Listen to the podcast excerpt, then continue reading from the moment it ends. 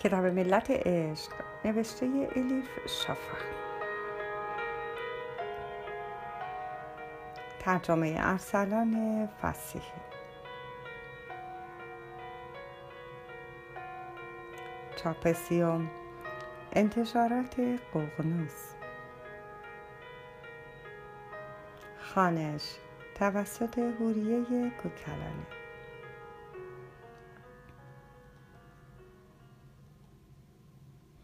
حسن گدا قونیه هفته جمادی اول 642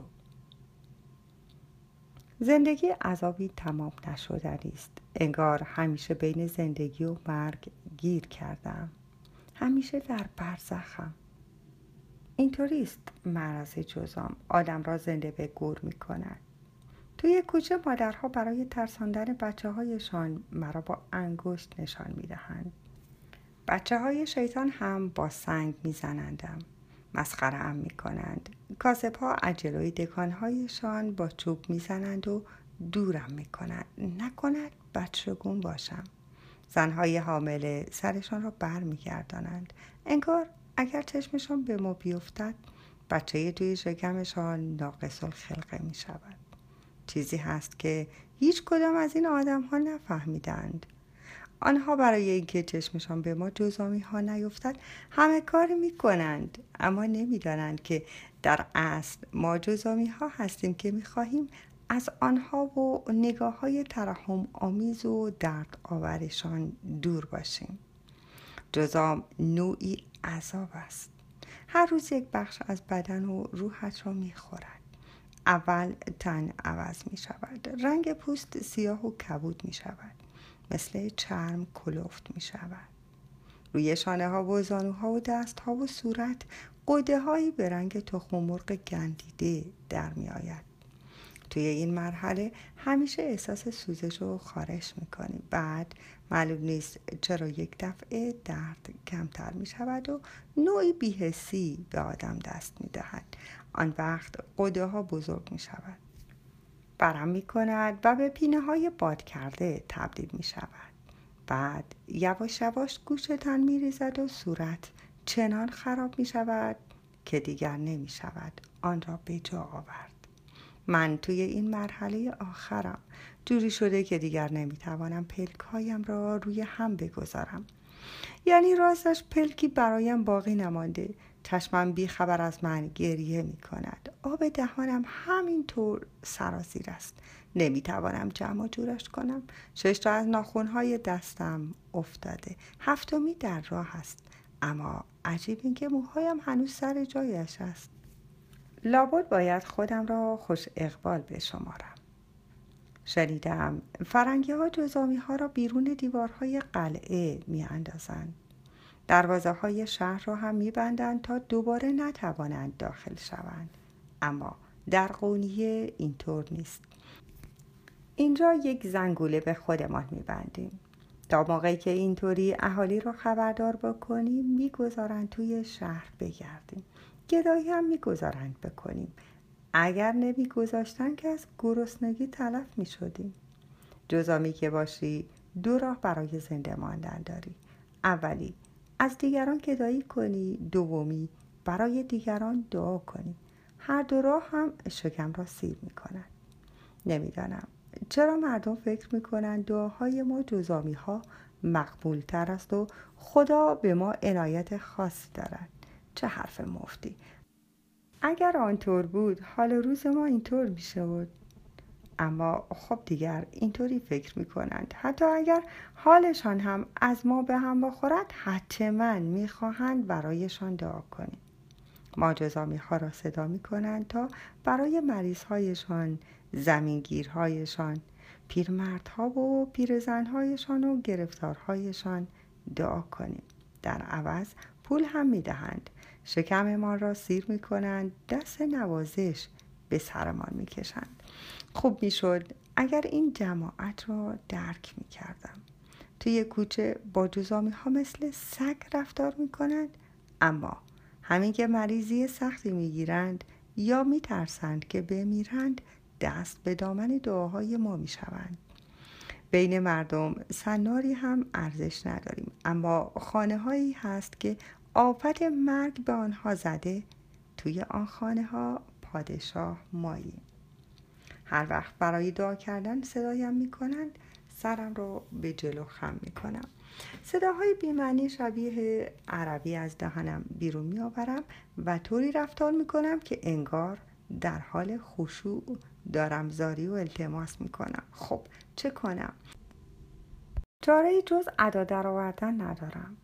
چون حتی باورم نمی شود که خدا حرفهای ما جزامی ها را بشنود. هیچ چیزی ندیدم که باعث بشود خلاف این فکر کنم. با آنکه مداخلش کمتر است اما گدایی کردن را به دعا کردن پولی ترجیح می دهم. دست کم موقع گدایی کسی را گول نمی‌زنم جمعه ها کارمان سکه است. تازه اگر ماه رمضان باشد که دیگر نور علا نور است. ماه مبارک رمضان که از راه می رسد درآمد گداها شیرین بود. شیرین تر می شود تازه آخرین روز ماه رمضان را که نگو و نپرس.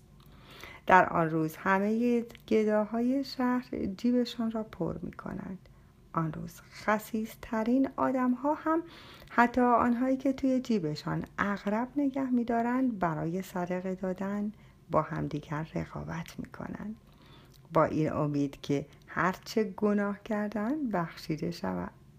می‌خواهند تا ماه رمضان دیگر تمام نشده کار خیری کرده باشند. برای همین قرص نانی یا پولی کف دستمان می‌گذارند.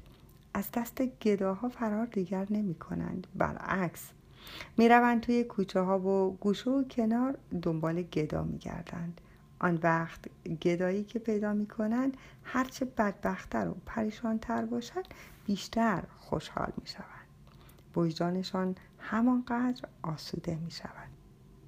برای اینکه نشان بدهند چقدر دست و دلباز و خیرند برای یک روز هم که شده نفرت از ما را کنار می‌گذارند راستش امروز هم به گمانم از روزهایی باشد که کار کاسبی خوب است. چون مولانا هم برای موعظه کردن و هم برای خود بخواندن بالای منبر می رود. مسجد خیلی وقت است پر شده. کسانی که نتوانستند داخل شبستان جا پیدا کنند توی حیات به صف شدند. مولانا هر جا که بعض بکند همه گداها و جیبورهای شهر هم مثل مگس هایی که به شیرنی حمله می کنند آنجا جمع می شوند همانطور که الان همهشان اینجا جمعند درست مثل خودم حاضر و ناظرند. به یک درخت افرا تکیه دادم و درست جلوی در ورودی مسجد نشستم. بوی خاک باران خورده با رایحه ترش و شیرین جالیس های دوردست در هم می آمیخت کشکولم را روی زمین جلوی پایم گذاشتم. برعکس گداهای دیگر ناله وزاری نمی کنم من حتی احتیاجی به حرف زدن نمی بینم کاسه گدایی را جلویم می‌گذارم و صبورانه منتظر میمانم. اگر جزامی بودن یک جنبه خوب داشته باشد لابد همین است. احتیاج نیست ناله وزاری کنی التماس کنی و اشک بریزی و بگویی که چقدر بدبخت و بیچاره ای یک بار که صورتم را باز کنم و نشان بدهم انگار همه آن کارها را کردم. امروز هم همان کار را کردم. مدت زیادی نگذشته بود که چند سکه توی کاسم افتاد.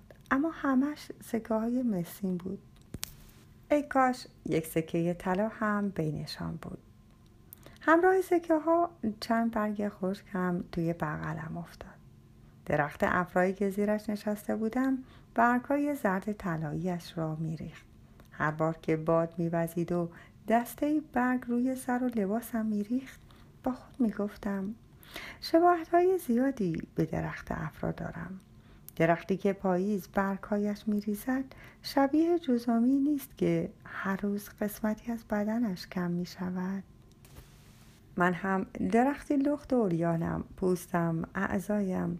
صورتم میپوسد و میریزد. هر روز بخشی از بدنم مرا ترک می کند اما برخلاف درخت دوباره برگ می دهد من چیزهایی رو که از دست دادم دیگر نمی‌توانم به دست بیاورم.